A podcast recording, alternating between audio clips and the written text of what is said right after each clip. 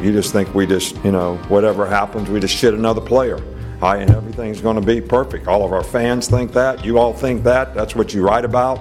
You don't want to be here. There's a specific reason. Not really, you know, I, I think we did a poor job recruiting.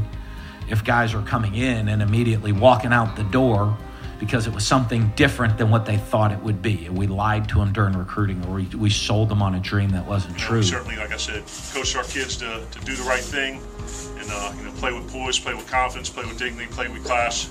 At the same time, we're not going to take anyone shit either. We want to be a big, fast, dominating, aggressive, relentless football team that nobody in the SEC wants to play. Now, that's also a second in the West, baby. Yes, sir. Hey, I don't like it. It's the only time we're ever getting excited about second. From now on, it's first, okay? All I want to do is fucking eat. I want you to eat. I want you to eat. I want you to want this shit. Do you want it? Do you want it? Show me. But you done did it again. Welcome in to the latest episode of That SEC Podcast. I'm your host, Michael Bratton. I go by SEC Mike on Twitter, and I'm joined as always by my cousin Shane, who goes by Big Orange Vols on Twitter. What are you up to, you big Tennessee homer? hey, buddy, what's going on? We're on Christmas break here, but we're still kicking back and drinking some brews. So, did you have a good Christmas Hell there, yeah. Shane? Absolutely, man. I'm. I mean, I'm. I'm fat and jolly. Looking forward to January one, man, because I gotta get my shit together. oh, I got you, Shane. Pretty good one over here for myself. Didn't do a whole heck of a lot. Had to work, but hey, it's not too bad. This isn't really work if you ask me. So uh, we just wanted to get an extra podcast out there for you guys this week because we got two SEC bowl games to get to. We got to break those down a little bit. We had a not a ton of news, but just a little bit of news here we wanted to hit before we get into those games. Shane, you ready to go around the league? Let's do it. Now let's go around the league. Um, my, my daughters said something about me wearing a visor and need to put on a hat because I'm getting bald. So, uh, so I'm going to wear a hat from here on out. I mean, if you look over the next six years, I think we played Miami three times, Florida State six times, South Florida three times, Mississippi State once. So who's the SEC teams? You know, I mean, I don't think I think it's an injustice for the kids. They should we should mix those games up, and you should um, you know play more teams from the West. Why, why don't you start calling around and see if you can get somebody else to play us, and we'll play them. Uh, we'll play anybody you can get to play us. At Louisiana, hold on a second. Hey, guys. Hey, I'm having a press conference, okay? Thank you.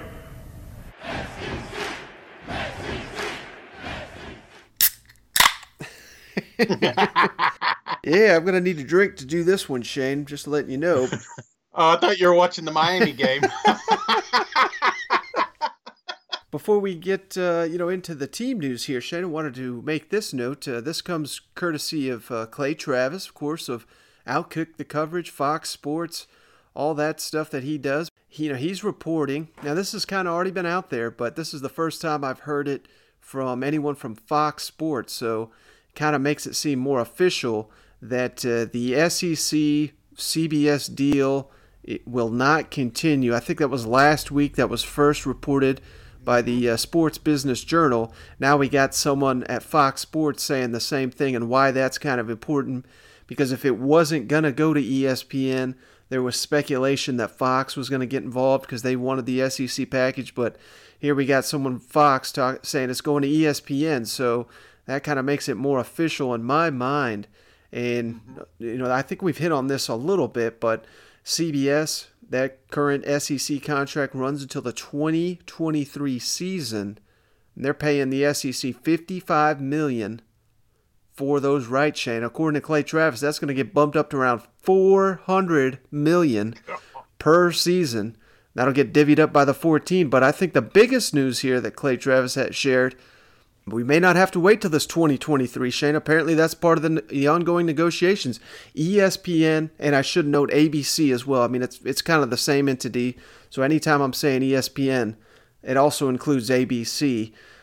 ESPN may get the rights starting as soon as next year, buying them from CBS. I don't know how realistic that is because CBS is getting a hell of a deal, but maybe hell, maybe if ABC, ESPN turns around and says, "Hey, we'll give you 400 million per year," maybe CBS does it. So, thoughts on that, Shane?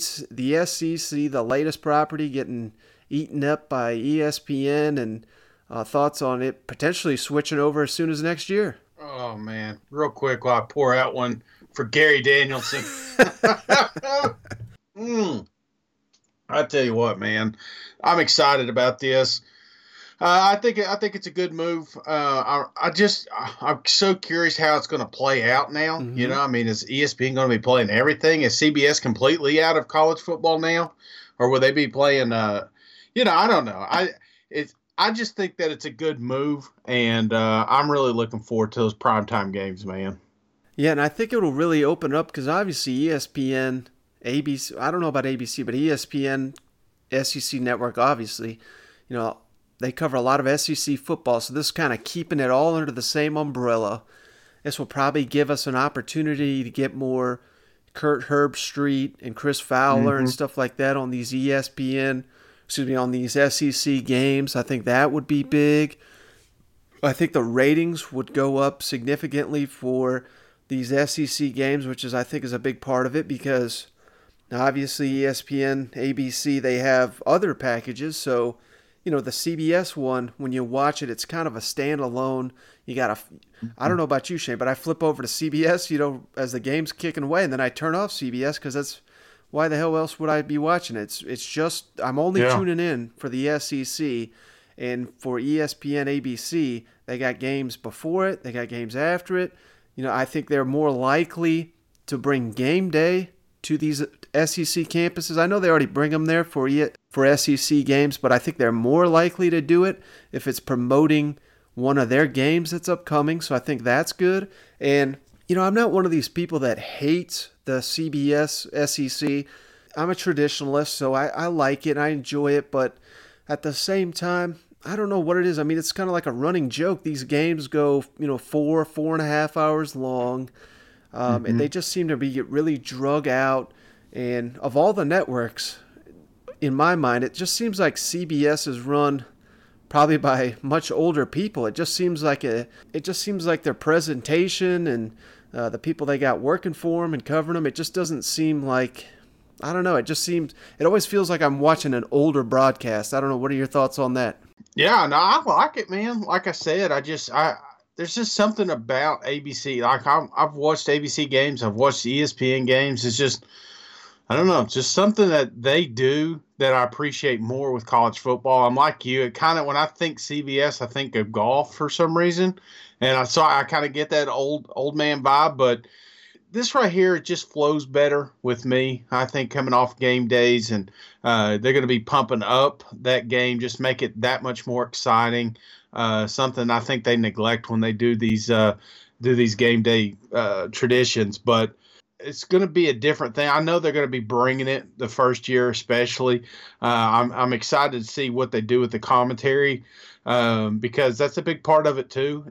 What what is the big advantage? I mean, I know that game day would be obviously pumping up this this uh, the game of the week a, a little bit more. Mm-hmm. I think that you know the next gen stats, all that jazz. I don't know if they're going to be bringing any of that, but uh, you know it, it, could be exciting um, as far as technology and and I'm with you on the CBS side. I, I, never watched it before the game. I never watched it after. You know, they'd be on an hour before the the 3:30 kickoff, and I switch over. So there was no right. draw uh, to me watching that channel other than the game. So, what what is the the biggest thing I guess you're expecting to see when this? I mean, or is it or is it going to be something we don't see? Maybe it's this extra money that's going to the universities. I mean, is there, you know, are are we going to start seeing even bigger facilities, nicer facilities? I'm sure we will. You know, um, I don't know. I, I just there's a lot of money on the plate, and they really wanted this thing, so I'm excited that uh, that they're taking over. Right. Well, just for me, with the increased money, that just brings more attention. It's going to bring the value of the league up, the value of all these teams. It's going to make the games before it, the games after it more important, more valuable, more viewers. it's just going to increase the value for everyone involved. Uh, I mean, obviously not CBS; they're going to take a big hit, I would imagine. But the way it's currently structured, Big Ten, Shane, I don't know if you know this, they're actually making more money than the SEC when it comes to TV revenue at the moment, and that's because they're making this bank money. I think they're making, I don't know this figure, but I think I've heard it somewhere around 250, 300 million a year. And then here you got the SEC, and they're there's more people watching these games, yet they're making 55. So it's not because the SEC kind of, I don't want to say they got out negotiated or anything, but this was, I believe this agreement was made about 17 years ago. Yeah. And the, the Big Ten one was made, I want to say like three years ago. So a lot's changed in 15 years, and that's what it is right there. And it's just, it's just good to get the SEC getting basically what they're worth on a television market and I, I can't really see any downside to a deal like this. And, and another thing, you know, that is one thing where look at it like this, Shane. If you're an LSU fan in particular, I, I want to point out to them because I know they love their night games. I know a lot of SEC fans love their night games. But, you know, when I think of night games, the first place I go to is Death Valley Tiger Stadium. Mm-hmm. Now, I'm sure the 3:30 Eastern, 2:30 Central window is still going to be the marquee slot more often than not if these games get moved to ABC, ESPN as opposed to CBS, but if you're LSU maybe and there's a huge game whether it you know whether it's Alabama or Florida or whatever, it can still be the primetime spot and it can still be now it can change the night. Yeah. Because ABC's got no problem putting a game on at night. ESPN's got no problem putting out at night. Whereas CBS, they were they did it for that Notre Dame Notre Dame game this year. They do about one a year. Yeah. I don't think ABC, ESPN is going to be that uh, tough on the on the slots there for the time. So that's something to also watch. And that's a, if you're a fan, obviously you want the your big primetime game at night. That's another reason why you should be in favor of this move. Absolutely. I, and maybe when they give all this money, they'll make Vanderbilt do something, you know? maybe that's in the clause, you know, do something. All right, Shane, let's kick it on down to Fayetteville. Woo pig! Where obviously, uh, you know, the Razorbacks there had a nice close to the early signing period, but we're moving on from recruiting, Shane, because they have officially hired their offensive coordinator, and they got another good one. They got Kendall Briles, former Florida State, former FAU, former Houston offensive coordinator, and Baylor. Uh, this guy's been, he's relatively young. I think he's in his mid 30s, but he's been at all those programs, running some successful offenses. I don't think, obviously, it went uh, as well as he would have hoped at Florida State, but that's what happens when the damn head coach gets fired, you know, first year on the job there at midseason, basically. So didn't go as well there at Florida State, but uh, everywhere else this guy's been successful offenses have followed. And, you know, I really, I'm not a big fan of handing out coaching grades till we know the coordinator hires. We have that information at Fayetteville now with Sam Pittman hiring Kendall Briles and Barry Odom to run his defense. And given those hires, Shane, mm-hmm. I've got to make the Sam Pittman hire, at least initially. I'm giving this one an A. I mean, I think they've knocked this out of the ballpark. This is what you want to see from a guy like Sam Pittman that's never been in this seat before. Give him an offensive coordinator knows what he's doing. Give him a defensive coordinator that clearly has knows the SEC has been very successful. Uh, thoughts on the Razorbacks hiring Kendall Briles, Shane? I thought it was a fantastic hire, Mike. I mean, you know, I've we've got a lot of Razorback fans, and it was blowing up when uh, when this news you know broke out. So uh, the fans are happy. You know, there's a handful some that, that are a little skeptical, but I think for the most part, everybody's happy with this hire. And uh, this is what, what I wanted to see. You know, Sam coming in, you wanted him to see him surround himself with great coaches because that's kind of, you know, that's what LSU did. Coach O, you know, he struggled a little bit, but he, he surrounded himself with great ball coaches to assist them and, and, get them to the next level. And I think that's what Arkansas is doing here as well. Uh, so I, I, really like the hires, man. All of them. I think Odom was the biggest one, but mm-hmm. this one uh, definitely a close second. And this fits the mold of what Sam Pittman said he's going to go after. They go, they're going. So this is going to be a spread style system, but it's the emphasis is on the running game. I think that's obviously what Arkansas traditionally known for. I know they got some good receivers. I'm not saying they won't throw the ball, but they'll be balanced for sure. But what I've seen from Kendall Briles, they love to run the ball. They love having a quarterback that is a dual threat, like a KJ Jefferson. That may be their guy. And then if I'm a Razorback fan, one name I'm circling right now. I'm I, about every hour I'm hitting his I'm hitting refresh on Twitter just to see. But uh, DeAndre, I think his name is DeAndre King, the Houston quarterback. Mm-hmm. That's the guy that uh, essentially four games into the season, Houston announced they were shutting him down, and you know he'll be back next year. Very unorthodox because he's a senior. Never seen a move like this. You know, it's kind of like Kelly Bryant, except they said he was coming back. It's not official that he's coming back. I mean, at any time he can enter that portal, and his best season was under Kendall Briles. He th- he scored over 50 touchdowns the one year they were together. If he were to enter the transfer portal, Shane, you better believe Sam Pittman, the first number he's dialing is Kings.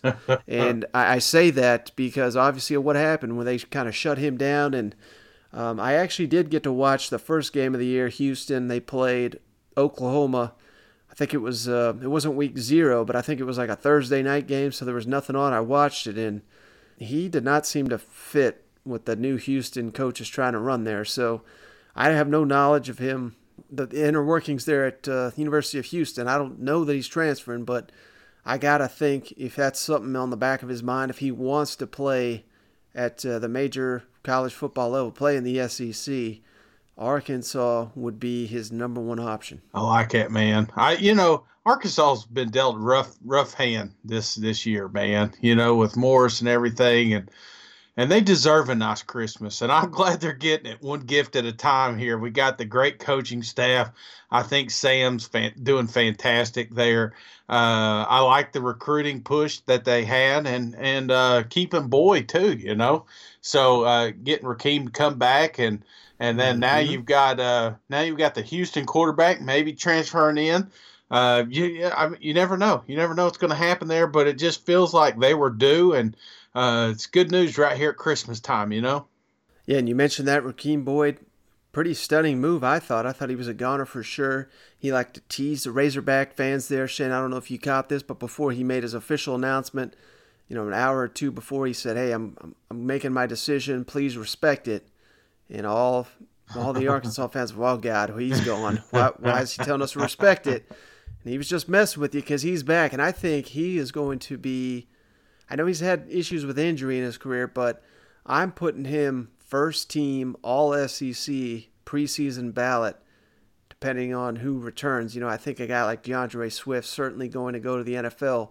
But he may return. I, I don't have any knowledge of him officially leaving or anything, but I think Boyd is that good. So that I mean that's huge. He's going to be the focus of their offense next season. Yes, sir. Yes, sir. All right, Shay, we'll jump down here to Florida just quickly here. Let's jump on down to Gainesville.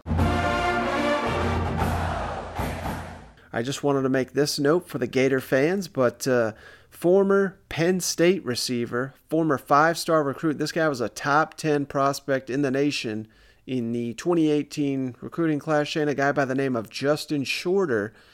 Uh, right before we hopped on the podcast here, Shane, he tweeted out he's in Gainesville, you know, pictures of the facility and why that's so huge. The Gators losing a ton of receivers Josh Hammond, Freddie Swain, Tyrie Cleveland, Van Jefferson, all of them seniors. They're going to need some help at receiver. I don't know if Shorter would be eligible next season. You know, he'd probably have to apply for a waiver. Seems like those waivers, you know, you never know what you're going to get 50 50, what have you. But uh, with the Gators losing so much at receiver, getting a former five star recruit. This guy was rated number eight player nationally, not receiver, but on all the nation in 2018. Uh, he redshirted one year at Penn State. He only had, he had 12 catches this year. Decided to leave. I guess I don't know why he left there, but hell, Shane, if Dan Mullen can get him another five star transfer, uh, that's the next best thing to signing him out of high school. So I got to be excited about that if I'm a Gator fan. Absolutely. Is he is he looking at any other SEC schools? I, I thought I heard rumors that Kentucky uh, was Kentucky in there. Mm. Uh, I don't honestly. I don't know about that, but by no means has he made his decision. I'm not saying he's going Okay. to Florida, but the fact that he's letting it know he's out there. I mean, I, I think he's he's got to be pretty impressed down there with Dan Mullen's program so far. Yeah, for sure, absolutely. Well, speaking of Dan Mullen, Shane, let's jump on down to his former school there. Let's go to Starkville. Oh, doggy, Shane. It's the bulldog right there. All right, Shane. So we started the season there at Mississippi State with Tutorgate, all the suspensions. Now we got Punchgate. Oh God. As if this thing couldn't get more wacky down here Mississippi State, one of the weirdest years that I've ever can recall covering the SEC, and I've been doing it for a couple years now. Garrett Shrader, Shane, we saw Joe Moorhead came out the other day, said this guy's earned the starting spot. He's been solid down the stretch. Tommy Stevens is healthy, but we're giving it to Shrader. And then all of a sudden here, Mississippi State comes out on Thursday announces Tommy Stevens is going to start for the Bulldogs in the Music City Bowl against Louisville. And keep in mind, Shane, I know Kylan Hill has come out and said, you know, he's going pro, but he's going to play in the in the game. Mm-hmm. Brian Cole, one of their outstanding, their senior defensive backs, he is sitting out this game.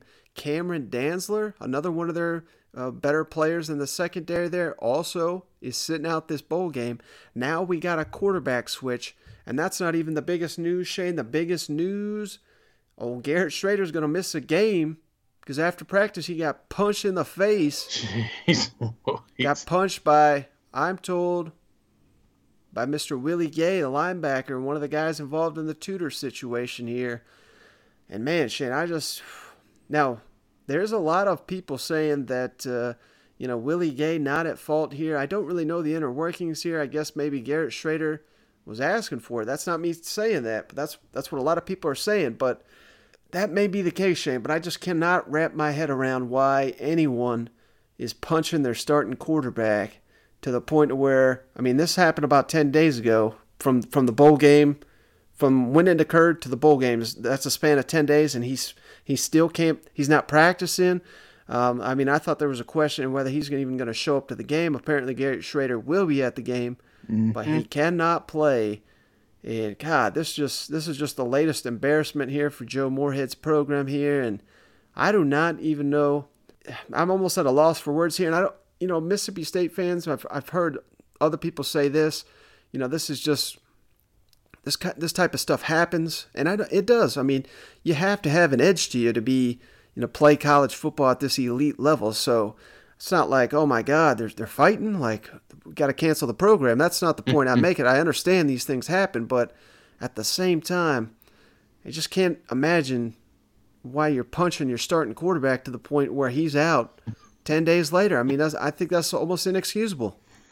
And then and Shrader's the one that's out, so it must have been real bad. You know what I'm saying? Because you're not supposed to put a finger on the quarterback, and that which makes me think whatever Shrader either said or did was like, I mean, it had to be extreme. You know what I'm saying? So I'm sure we're going to get some leak stories. I don't want to speculate, but I just know it's going to be bad, whatever it is. And I know a lot of uh, Bulldog fans would like to just sweep this under the rug and act like nothing's going on, but uh, that's your quarterback, brother. You know what I'm saying? That's that's the guy that's supposed to be leading this team next year, and he's not going to be able to play in a bowl game because he can't get along with one of the players. So uh, that uh, red flag had, did go up, and I am curious what happened, but you know I'm sure they've got all off season to work this thing out, but it does worry me a little bit about this bowl game. It just makes me feel like maybe the the, the heads aren't into it. You know what I'm saying?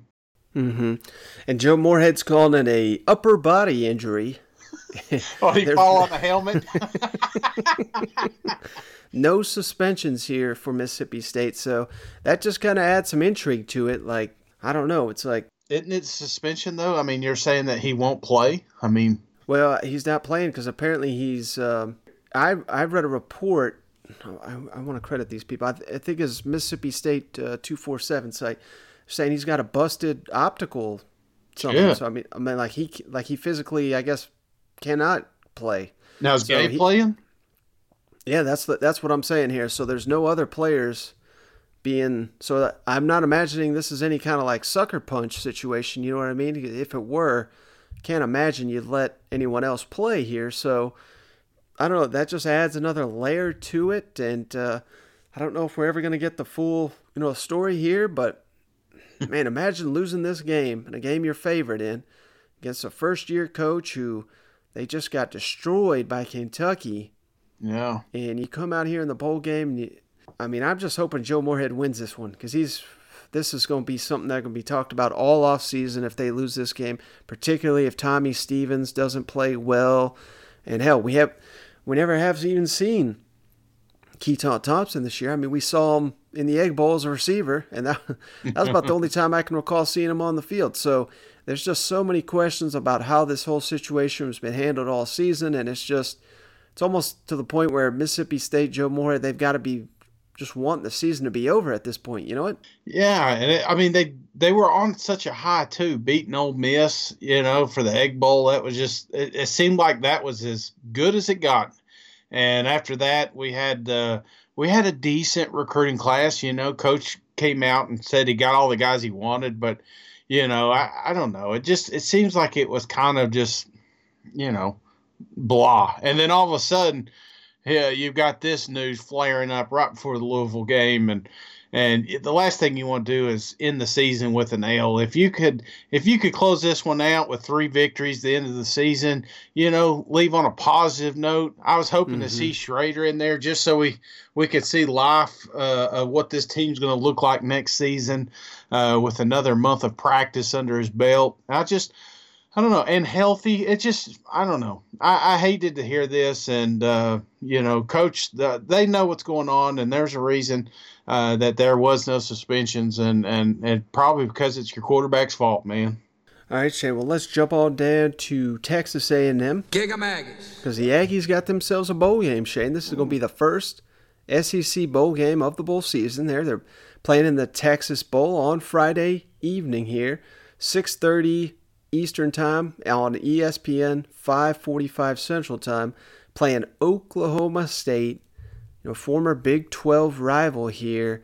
Uh, let's kick it over to Jimbo Shane, who I know he's not been at uh, A&M that long, but you know this is uh, he understands the significance. His fan base, how badly they're going to want to. They have it. I don't want to say have it out for the Big 12, but uh, you know it's it's obvious the SEC is a better league overall. Mm-hmm. And I think they take a ton of pride in that fact. But you see all these damn arguments, Big 12 SEC, it seems like every time I'm on Aggie Twitter, that's kind of all I'm seeing there. So Jimbo Fisher kind of talks about that on the Big 12 teams. And, you know, the there's a lot of. Uh, you know, a lot of times they get made fun of for not playing any defense. Jimbo Fisher's not really buying that. On Oklahoma State's running game, he talks a little bit on that. On facing Oklahoma State when he was at FSU, these two teams have played.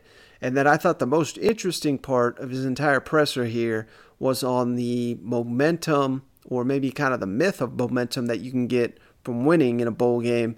And then we'll discuss it on the other side. You had a chance to, to look at them and, and really the entire Big 12 and, crossover. Do they play defense in the Big 12? We keep hearing, we keep hearing there's no defense in this conference. Well, uh, listen, there's some really good offensive players.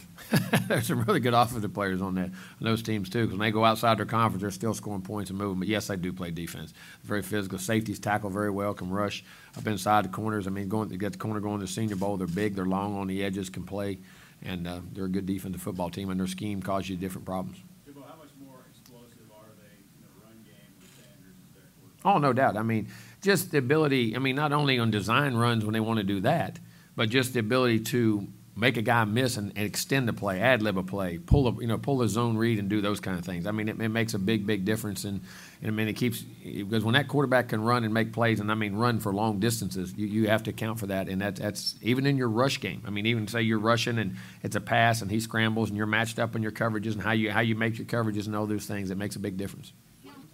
Mm-hmm. In uh, Jerry's world, if the game is like that, that was oh, it's a phenomenal game. Yeah. Yeah, Tyreek Hill was running kickoffs all over the place. They had, that was his best game back, and he was running, and they were playing, and we were scoring on our side, and Jameis and them were making plays. I mean, it was it was a heck of a football game. Went down to the end, and they had a very good team, and uh, I think they had a good thing. Then their, their quarterback Walsh ended up getting hurt later in the year, and, and hurt because they were top. They'd won ten games the year before. 10 or 11 games, something like that. Had a great season. I remember preparing for that team. That was a very good football team. Did a really good job. How, how much stock do you put in a strong bowl performance possibly carrying over for momentum off season and, and into the next season? Well, here's what I always say about that. It's a great feeling because it sends you off in the off season with a great positive note, and you want to win the bowl game and you want to play well. But it's still two different football teams. I don't care what you, that group. This, this is the last time this group of guys will ever play on the football field together. See, when you put that in perspective, you don't think about that. I mean, this exact group of guys, this is the last time they'll ever play together. So that dynamic of that team is right now. You want to end it great for them. It's a great positive experience for your guys learning how to prepare for a bowl game, how to mentally get ready, how to have the preparations. Because that's an art. Listen, we're the only sport in America that ends its season and waits a month to play. I mean, think about it. Nothing. Basketball rolls into it. Football. I mean, baseball. You, we always say this in pro baseball. Remember the teams that win the the uh, the in the divisional series, they'll go four and oh, zero. the other team will go seven games. Well, they're sitting for five days, and they come back and look like they can't hit a ball or pitch a ball or, or throw a ball. I mean, you know, that's the dynamic, and I think there's an art to that. So for your young guys, the ability to understand how to prepare for a bowl game, I think that's very good. It carries on, and it's a great feeling going in the off season that you had success in the games. I mean, that is it's a great for your program. There's no doubt you want to win the game, but you know, as far as going into the next season, that team has to develop its own identity, its own culture, because the guys on the team previously aren't there anymore. There's some guys that are going to change. You bring in a whole new group of guys that you guys have all spoiled and told them how great they are, and they're all superstars in the recruiting world. and They're all going to start as freshmen. So I got I got to deal with that when they get back. No, I joke about that, but it, I mean it is. I mean it's a great feeling, but you know it, it's still two different teams. All right, Shane. Why I really wanted to include that clip there of the momentum comment because I just don't think you know, by no means Jimbo on the hot seat here. He's recruiting like a maniac for the Aggies, and it looks like for years to come, their roster is going to be stacked with, you know, more talent than they've had maybe ever. So it's way, way too early to be hitting the panic button here. But if they come out and drop an egg here and lose this game to Oklahoma State, that'll be the sixth loss of the season and I just, I don't know. I think Jimbo and the Aggies are going to be hearing about it all off season. If they can't beat this Oklahoma State team, that uh, you know they're a quality team. They beat Missouri last year in the bowl season, so they got experience beating an SEC team. But what are your thoughts on that, Shane? I mean, I know this is an underrated, uh, under the radar bowl game here, but how important is this one for Jimbo and the Aggies to just kind of have that momentum all off season? I think it's very big, and I, I think it has more to do with how they closed out the season, man. You know, they had that tough, close game with Georgia, and they got blew out by LSU, and it just, I don't know, it just. The thing about Texas A&M, seven and five is not what this these fans wanted. You know, the mm-hmm. fact, I mean, the recruiting's great, yes. Uh, was there glimpses of of what we got to look at in the future? Because there's a lot of young talent on this team, yes, but. Mm-hmm you know, the fact of the matter is Jimbo didn't beat a ranked opponent all year long. You know, they had a tough schedule. I get that, but you know they they just weren't able to close out any of these games that really, you know, they were not the favorite, you know? So I say all that to say this, Mike. This is another top 25 team. This is something that we're going to build off. We're going to get these fans pumped up about next year.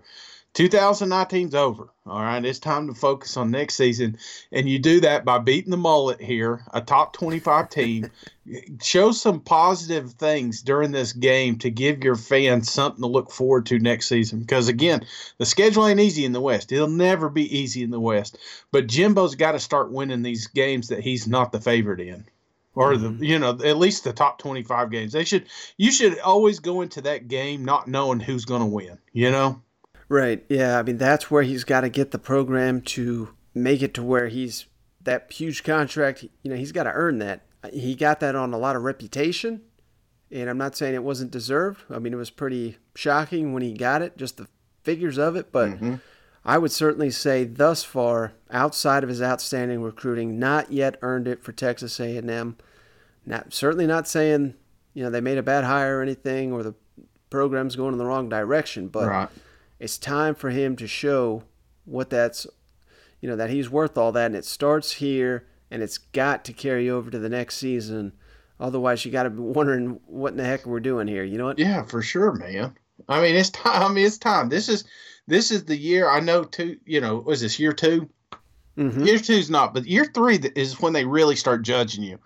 And if we don't see that step forward, that step toward actually competing in the West, then that seat's going to get hot quick. I mean, down there, I mean, they're they're spending a lot of money, and uh, they're not going to tolerate it, man.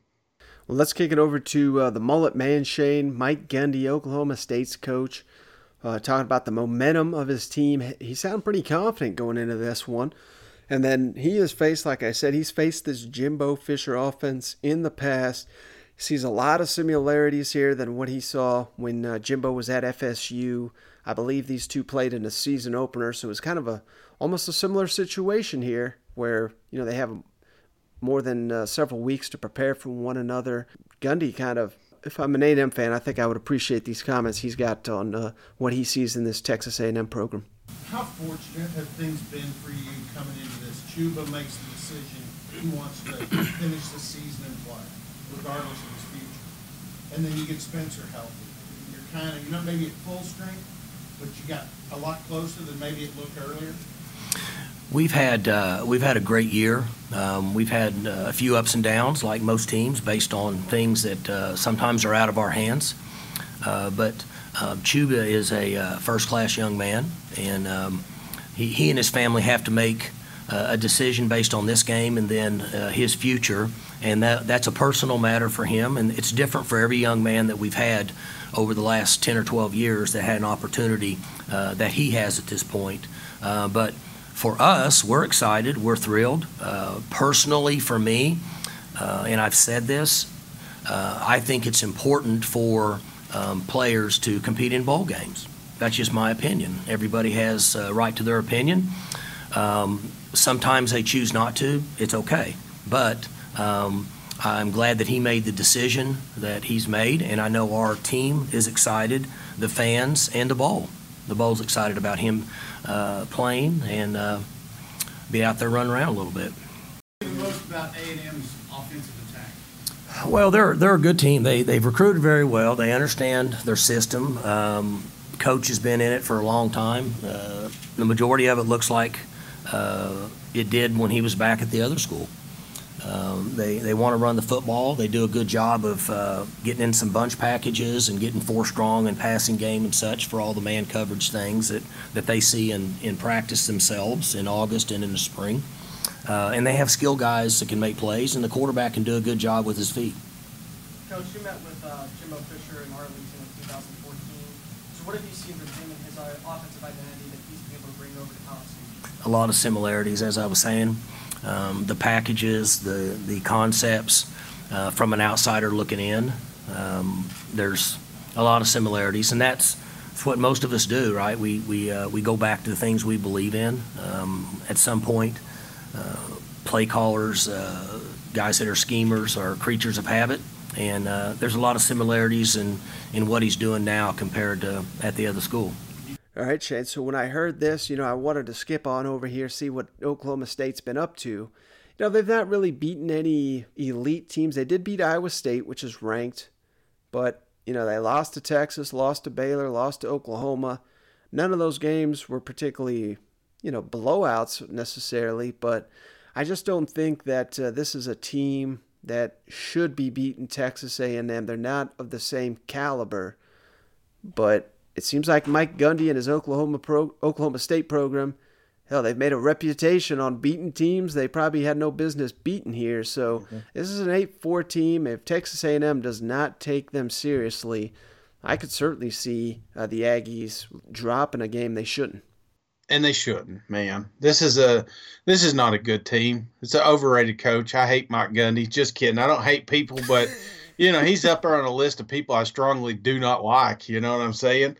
I hope that this isn't a ball game. I hope that they come out and with guns a blazing, man, and they just put a put a whooping on the on the on the Cowboys here because uh, I I think that Texas A&M has way more way much more talent. You know, mm-hmm. I, I think uh, the fact that that it's young talent's even better uh, especially for a bowl game, because these guys aren't thinking about the NFL. They're thinking about next season. They're thinking about competing, and and I hope that's kind of the vibe they've had down here at practice the last few weeks. So uh, it, it's time to get to work, man. If you're if you're an Aggie fan, if you're you know you're you're spending all this money to watch this ball club, and uh, you, you, I mean it's the excuses are done. You know, we get you were young, but you're not young now. Okay, you've had a whole a whole season uh, to to get ready for this type of ball game, and and this shouldn't be this shouldn't be close at all, man. All right, so Texas A&M favored by five and a half points. Mm-hmm. Who are you taking in this one? Oh man, lock of the week right here, buddy. Because I just told you, how, I, I I think the Aggies just got too much firepower for them. Uh, mm-hmm. You know, I'm I'm looking at the schedule. I haven't watched any of uh, Oklahoma State's uh, games this year, mm-hmm. but I do know that they're three and four against Texas teams, baby. So, meaning three losses and only one victory against the TCU Horned Frog. So, I, I think, uh, given that fact, I've got the Aggies winning 38, Oklahoma State 17. Ooh. All right, Shane. Yeah, I mean, I'm kind of on par with you here. Uh, yeah, obviously, last season Texas A&M finished strong on a high note, beat the hell out of uh, NC State in their bowl game. Mm-hmm. I think it's going to be much of the same. My only concern here, Texas A&M down to only one scholarship running back. It'd be interesting to see, and, I, and that's of course the freshman Isaiah Spiller, who's been outstanding down the stretch. So it's not like they don't have a good one here, but Depth could be an issue. Can he go the entire game? Maybe he can. That's he's had a month to prepare, so it's a it's a good thing they didn't have any games leading up to this. Otherwise, that would be a bigger issue for me. Uh, but uh, one thing, Justin Madubuike, their outstanding defensive tackle, you know, he's announced he's going pro. He's not playing in this game. I think that's going to be a little bit tougher here for the Texas A&M defense uh, from what I understand here, Oklahoma State's got a good rushing attack. So I'm picking the Aggies to win and cover like you, but I'm not going quite as high. I'm going 30, Texas A&M 30. I'm going to give Oklahoma State 24. I think it's going to be a six-point game, but I like the Aggies to win and cover. All right, Shane, and then we got the big one here on Saturday night, college football playoffs, LSU, Oklahoma. Let's kick it over to Coach O'Shane talking about uh, the latest on Clyde Edwards-Helaire. He spoke with the media here on Thursday on the fact that uh, you know you really do need an elite quarterback to win in today's era of college football. Uh, on the offensive line, and the coach James Cregg, who this unit just won the Joe Moore Award given to uh, the nation's top offensive line. And then I really liked his uh, comment here, the final one we got here, on just how focused this team is there's no, you know, they're not coming to Atlanta. They're not celebrating. They're not taking in the city. Sounds like they're coming in, taking care of business, and then they're on to the next one.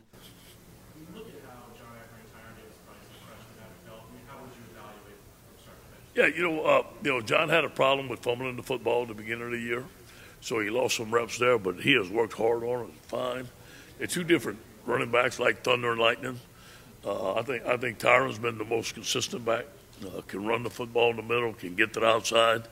John has the ability to break the long one. He has a little bit better speed than Tyrion. And also Chris Curry. Chris has come along. Uh, Chris is a very bruising back, a dominating back. So I think all three of those guys uh, do different things. You know, with Clyde, he did everything well. I mean, he blocked well, he ran inside, ran outside, and caught the football well. But we're going to have to adjust if Clyde doesn't play to, and rotate those backs to do what they can do best.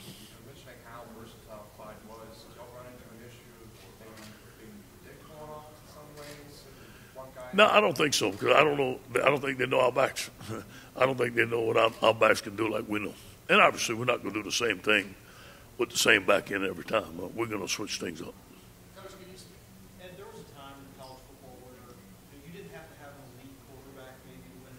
Yeah. I think so. I think so. I think that you know I've been a part, been fortunate to be a four national championships, and uh, two at Miami and, and, and two at USC, and we had great quarterbacks. Uh, two of them were Heisman Trophy winners. Uh, three of them were Heisman Trophy winners out of the four. So, you know, they make a difference, obviously. Phenomenal. A plus. You know, again, on vacation, James didn't take one day of vacation. His offensive line worked out four days a week at six o'clock in the morning. He was with them every day.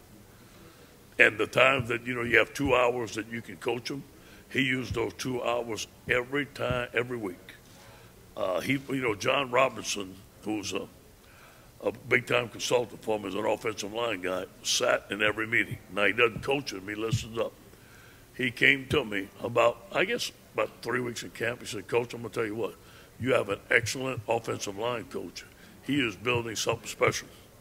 You know, the guy's got camaraderie, led by Lloyd Cushenberry and D. Uh, now that we got everybody healthy, Saahdiq's playing and Austin's playing, we got some backups. Just proud of what they've done. Obviously, we got more to go, but so far those guys have been excellent. Not just Joe, I guess, but the team. Y'all, I mean, y'all swept a bunch of awards. The line just got an award. You had some time off. What is your, what did their focus level look like today? Been phenomenal. Been phenomenal. It started with me. Uh, I think the intensity in the meeting with myself and the focus uh, and talking to them about why we're here, what we're going to do, and what's the expectation. LSU standard of performance. And uh, there's not a lot of uh, free time to where uh, guys are going out and visit the town and stuff like that. We're here to win a game, and we're going to prepare. And I think that these guys know how to prepare. And today's been a phenomenal start. All right, Shane. So there sounds it's it's kind of interesting how you know Oklahoma's the team that uh, they've been in the college football playoff year after year, yet it's LSU, Coach O's team. They're the ones that have played in this, not in the Peach Bowl, but the same stadium here in Atlanta, obviously with the SEC championship game. So two games back to back. It's it's just interesting to me that they're both kind of in the same arena, and if they do win it, Shane, they're going to be in New Orleans for the national championship game. You just can't write a better story than that. But uh, thoughts on what Coach O had to say here, and you know, based on what he had to say, it doesn't sound to me like uh, the Clydesdale's going to play. Although offensive coordinator Steve Ensminger came out here on Thursday as well and said, you know, no doubt in his mind the Clydesdale's going to play. So we got some some gamesmanship here by one of them. I just can't figure out which one.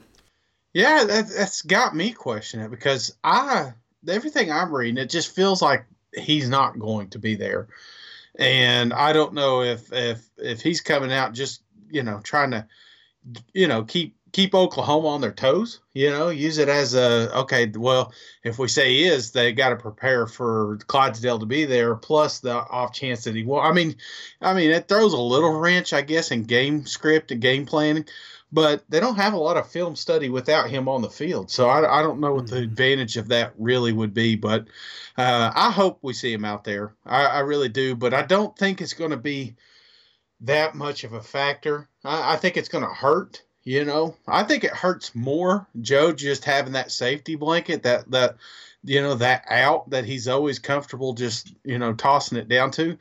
I think it's going to hurt not having that safety blanket there. You know, I think that's the biggest one for Joe is is having the Clydesdale is just I don't know. He's an outlet, and if things aren't looking right downfield, he always had Clyde to look for. And if he's not on that field, I do think that it does affect this passing game more than the running game. And I know that sounds so so dumb, but I, I think that's just a part of of Joe's offense here. So I, I hope he's back, but I don't I don't think it's going to be as big of a factor in this one here. Mm-hmm. Well, I think what it taught me, Shane, is oh Steve Ensminger. I think he's a better poker player than Coach O. I don't think uh, Coach O, for as much as we love him, I don't think he's worth. Uh, I don't think he's very good at bluffing. That's how that's how I read this. he's just he, he thought it was tell the truth Monday again, didn't he? Well, let's flip over to uh, the Oklahoma side here briefly, Shane. I just thought uh, these were kind of the highlights. You know, Lincoln Riley. Obviously, know about him. I've watched his team play a little bit here, but didn't realize what a terrible interview he is. He's just kind of monotone and doesn't say much interesting. But I found his comments here on the Clydesdale and how that changes LSU, if at all, without him playing.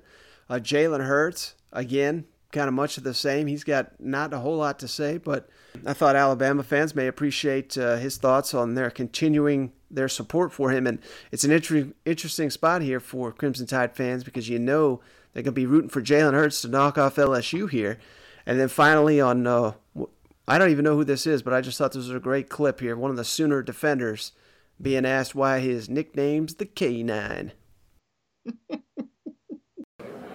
Coach O said that Edwards Helaire is going to try to play, but he's not going to be 100% for sure. Might not play at all. If he's not there, not 100%, how much does that change their offense? I don't think a ton. I mean, they've, you know, they're LSU. They've got. It's not like they don't have. They have a bunch of bums behind them, you know. So they, you know, they've done a good job offensively. I don't think they'll change a bunch. I mean, he's a good player. Um, no question, he's been a key for them. Uh, but you know, just like us in some positions, that's part of the end of the season, and you gotta, you know, these games here at the end tend to test your depth. Hey Jalen, it's about how do you feel like you're you left things with Alabama fans? Do you feel? I mean, you still kind of feel the love from them on social media and that kind of thing? Well, I appreciate it. I mean, I I appreciate the support that they've shown. Um, this entire year. Um, I appreciate it genuinely. I mean, I think that says it all. You know, the fact that they're supporting me, um, they're there for me. They're, you know, wishing me luck and, and hoping that, hoping the best for, for, for the Oklahoma Sooners. I mean, that, that's that's a great thing. Oh, I'm good. Here with Oklahoma linebacker Kenneth Murray, and I love your nickname. It is K9. Can you tell me how and why that came about? Um, I mean, kind of shortly after I arrived at Norman, um, you know, I kind of told the equipment guys I want, you know, a single digit, um, and happened to be number nine. And uh, about a week later, one of my teammates was like, you know, I'm gonna call you K9 from now on. And um, you know, after that day, it just stuck. And so, um, you know, kind of describes my style of play. You know, I, I like to hunt people down, um, and, and just you know, be a dog out there hunt people down, be a dog. I thought it was because you had a lot of bite. You got a lot of good tackles. You're up there biting quarterbacks. Yeah, I, I like to hunt, so that's what I do. All right, Shane, you think the K9 breaks loose on LSU? Oh, oh, boys, I think she'd like to reel that one back in, don't you think? oh man, I was just I was thinking of like dog jokes that you could have had, you know, like you like chasing balls, you know, you know. You like chewing up yardage there? I, I don't know. I, I think I think she uh, she she probably should have left that one out. But yeah, I don't even know who K9 is, and probably won't. You know, probably won't after this game because she's going to drill him. But uh, I, I'm. I'm pumped up for this one. Um, I did like the Alabama comments because I'm telling you right now, there was a lot of support for Jalen, you know, coming out of Tuscaloosa. A lot of these a lot of these fans know what he put on the line. He didn't have to stick around last year and he did. Uh, help them win some ball games, and I'm telling you what, they wish they'd had him this year. You know, because mm-hmm. he'd still probably be in a playoff, just in a different uniform. So this one here, you know, he, he's not said a lot of comments this season, but this was the only thing I've heard him say positive since he's been up in Oklahoma, and uh, and I think that that makes the these words even more impactful, in my opinion. So who are you picking in the game, Shane? LSU favored by 13 and a half. This is one of the biggest point spreads that I can recall in the playoff era. I don't think it's the biggest, but. Yeah uh, it, it's got to be up there. Any chance the Sooners, I know you're going to be picking LSU to win, but any chance the Sooners cover this 13 and a half points? I'm worried about the spread, man, uh, mainly because of uh, Clydesdale. And I, I, you know, a lot of people say if you could take one person off this team and make a difference in this offense, obviously you're thinking Joe, but I think close second would be Clydesdale, just because, uh, you know, something coach talked about was the blocking. Uh, I've already talked about the check down, Joe's security blanket. I, I just think that that's a factor that, you know, that a lot of people don't realize is is going to be missing in this offense. So uh, I think there is a chance they cover, but. but I said all that to say this. This is a fantastic ball club. This is this is a deep ball club, and uh, they're on a mission, man, to complete the perfect season. And I just don't think that they're going to take their foot off the gas. I think these these wide receivers are going to have Oh man, they're gonna have a monumental Saturday. So I've got LSU winning this game, forty nine, Oklahoma twenty two. Ooh, 22. That's a rare one. I just thought I'd throw you off. they got lucky on the safety. Yeah, again, so my I don't even know if this is a concern at this point. I kind of keep saying this and it's not happening, so maybe I'm just spinning my wheels here, but at some point I got to wonder, Shane, if all this, you know, all this hype, all this media, all this uh, you know, coverage, what have you, I wonder if it begins to take its toll on LSU.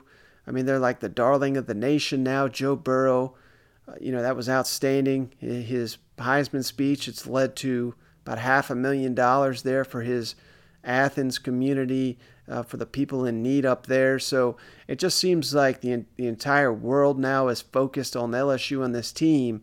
And I don't know, during the media session, that was one of my main takeaways. You know, there's, there's not a whole lot you can glean from these things, but they really have like a big media day here on Thursday. And Joe Burrow seemed a little sick. Maybe that was it. He seemed a little over it. I don't know. That's, I guess I'm just saying all those words, Shane, to say that's the only way that I think this is, you know, not a game where LSU blows them out. Maybe they're just, because I don't think it's going to be a lack of focus, but just maybe you know, energy is, is not there. Uh, you got you got a couple mistakes on the field. Jalen Hurts in Oklahoma grind out that clock, keep the ball running. Remember, I mean, this is an Oklahoma offensive coordinator. There's a reason why a lot of NFL teams want to hire this guy. He's producing back-to-back NFL number one picks, three Heisman finalists in a row, two winners. I mean, if there's one guy that's going to be able to exploit any and all weaknesses on LSU's defense. It's going to be Lincoln Riley. Now, can Jalen Hurts make the throws that are necessary? I don't know. That remains to be seen. Um, I think this could be a real back and forth game here for a little while. Uh, but kind of like you were hitting at there, I think the biggest mismatch in this game is going to be LSU's receivers against that Oklahoma secondary. And Joe Burrow, despite all those things I just said about him, I mean, this guy is just playing at such an incredibly high level. I mean, this may go down as the single greatest single season in college football history. And unless he comes out here and throws a complete egg, I cannot see Oklahoma winning this game. So it just seems like LSU is the team on the mission. They're going to continue that march to New Orleans. And how perfect is that? Coach O coming home, national championship on the line if they get a win on Saturday, and they're going to get it done, Shane. I'm going LSU 45, Oklahoma 28. I like that, Mike. SEC's dominant, baby. I, I, hope this is the year that we win every bowl game. You know, it usually doesn't happen, but I don't know. It just feels like this could be the season. As long as Mississippi State gets their sh- together, you know? Mm-hmm. And here we go Monday, Tuesday, Wednesday, Thursday, every single one of those days. We got SEC Bowl action next week. Fired up for that.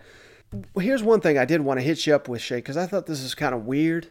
Yeah. I don't. This isn't the first time this has happened, but isn't it kind of odd that we're getting the college football playoff before all these games? It's almost like, you know, it doesn't kill the buzz for these games, but it almost feels like they should be at the end here, maybe on New Year's Day or what have you. And I don't know, does it take anything away for you that we're having the the biggest games first and then we have all these games after it? It, it just seems kind of backwards to me. I I think so, man. Uh, that's something that I, me and my buddy were discussing the other day. It's just you know, let's get the other bowl games out of the way and then let's let's let these guys play. I mean, we're talking an extra week, an extra two weeks, you know, to prepare for.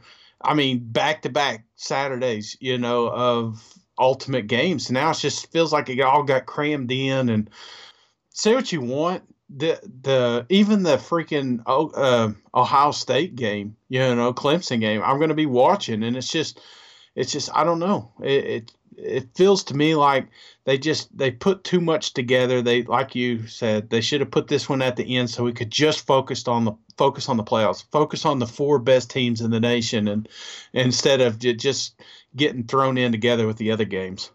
Hmm. Yeah. So I mean, I hope it doesn't take away from Did these they- games on Saturday.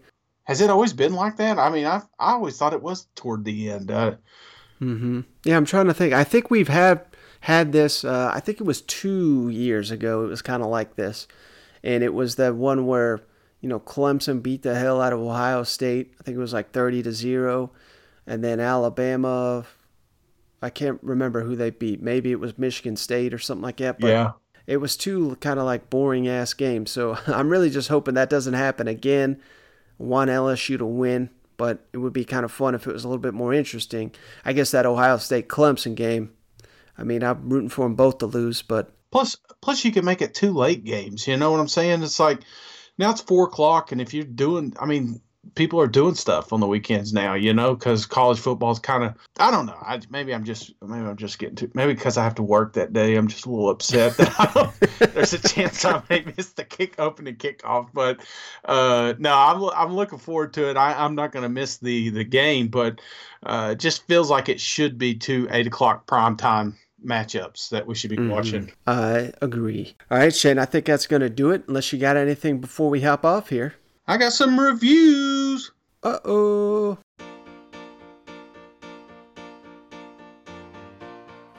All right, Mike. First one. Now, This one's gonna hurt a little bit, Mike, but you were hard on this Kentucky Wildcats, so he sent you he sent you a review, and I don't think you were that hard. I'll let you defend yourself. That SEC podcast is a five-star football show. This is from TGH thirty three sixteen. Uh, one of the uh, bourbon betters that we had, five star. Shane, you are the man. I won't argue with you there. You carry the show, and no doubt, five star ho- host. Keep it going. Mike, based on your 24 7 rankings, you're only a three star host. Work harder, do better. Love the show, guys. Keep up the good work, and the SEC news coming. Bourbon's up. Go Cats. Blue gets in. Todd and Lexington. TGH 3316. I appreciate you and those kind words, but we all know that without Mike, this show does not exist. Hey, say what you want about me. Just give us that five star review. You can give me a damn one star. I'm still happy. Absolutely. Well, TGH, I appreciate you. I appreciate the bourbon as well. J Buck 92014, a good podcast, five star, fair review of each team, good or bad. Well, J Buck, I appreciate you. Yeah, thank you for that one. Next one comes from, oh my God, backseat pooper. God, it's gonna be one of those. Hey, hey, hey, buddy, five star. My favorite podcast. Love listening to Mike's detail and Shane's color commentary. Love my Kentucky football and their coverage. They will be representing the East in Atlanta in 2020. My therapist says I need to discuss something and honestly, but publicly. By Shane reading this review, I'll be able to fulfill that request. it was the year 20, 2008. I was 11 years old, and my mom and my Aunt Frankie were taking a trip to northern Indiana from eastern Kentucky. We were in my Aunt Frankie's car, and I was in the back seat. Before we started the trip, my mom made me pack, made me a pack of three Musketeers and a 12 pack of Mountain Dew for nourishment. By the time we got to Cincinnati, I had to poop real bad because of the overload of sugar, but my mom wouldn't stop because of the big, tra- big time traffic situation. But I had to poop a big one, real bad. My mom wouldn't stop in the middle of downtown Cincinnati, so I, wait, let me start. What, What the hell is this review? I I don't know. I'm reading it. I didn't make this thing. We're halfway through, Mike. My mom wouldn't stop, and in the middle of downtown Cincinnati, I pooped a nasty one in the backseat of my Aunt Frankie's car. they were real upset, but it ain't like I didn't tell them it was coming. I mean, what the heck they expect? Anyways, it left a big brown stain in the seat, and my Aunt Frankie died shortly afterwards. My Aunt Rita now has the car, but it's in a fight with the church that thinks they own the car. The church nor Aunt Rita knows what the brown stain in the back seat is there, but okay, it's all. But. Aunt Rita knows why there's a brown stain in the back seat, but that's okay, I think. I feel real bad about the situation still, uh, but that's life, I guess. Thanks, guys. Keep up the good work. Keep the show dropping at 6 a.m. Oh my gosh, backseat pooper. I appreciate you, brother. Thanks. Golly. Oh, Kyle Matlock. Please be a good one. Kyle Matlock. Hey, hey, hey, big orange buddy. Five star. First off, love the content. Y'all's conversations crack me up and teach me a little bit about football. Secondly, you got to try this. Play Jimbo's interviews at half speed, and he sounds like a drunk guy. Sam Pittman talks normal, then play Pittman at one and a half speed, and he sounds like Jimbo. Kills me every time. Anyways, love the work y'all do, and I really enjoyed reading Michael's work on Saturday Down South. If I want real in-depth knowledge of what's going on in the SEC, this is the podcast I listen to. And for anyone saying they're too biased, Shane is the only UT fan I've ever heard say, I like this Florida team, and it hurts my heart to hear it. but I understand you got to be honest. I'm a huge Vols fan, currently wearing a UT Santa hat at work, and I really appreciate the honest look at each team, whether I agree with it or not. Keep it up and go big orange. Well, Kyle Matlock, I appreciate you. Yeah, we appreciate that. We appreciate all our reviews. You want to leave one, Shane will read it here on the air for you. But, uh, I think that's going to do it for this one, Shane. And thanks for joining me as always. Thanks everyone for tuning in. Get ready for this uh, college football playoff SEC bowl action. I can't wait for it. Absolutely, man. I appreciate everybody taking the time to hang out with us. Hope y'all had a Merry Christmas. I hope y'all have a Happy New Year. Just be safe. But bottoms up. I'm with you. yes, sir. yes. All right, man. See you guys. Go balls. Backseat pooper. Oh my gosh.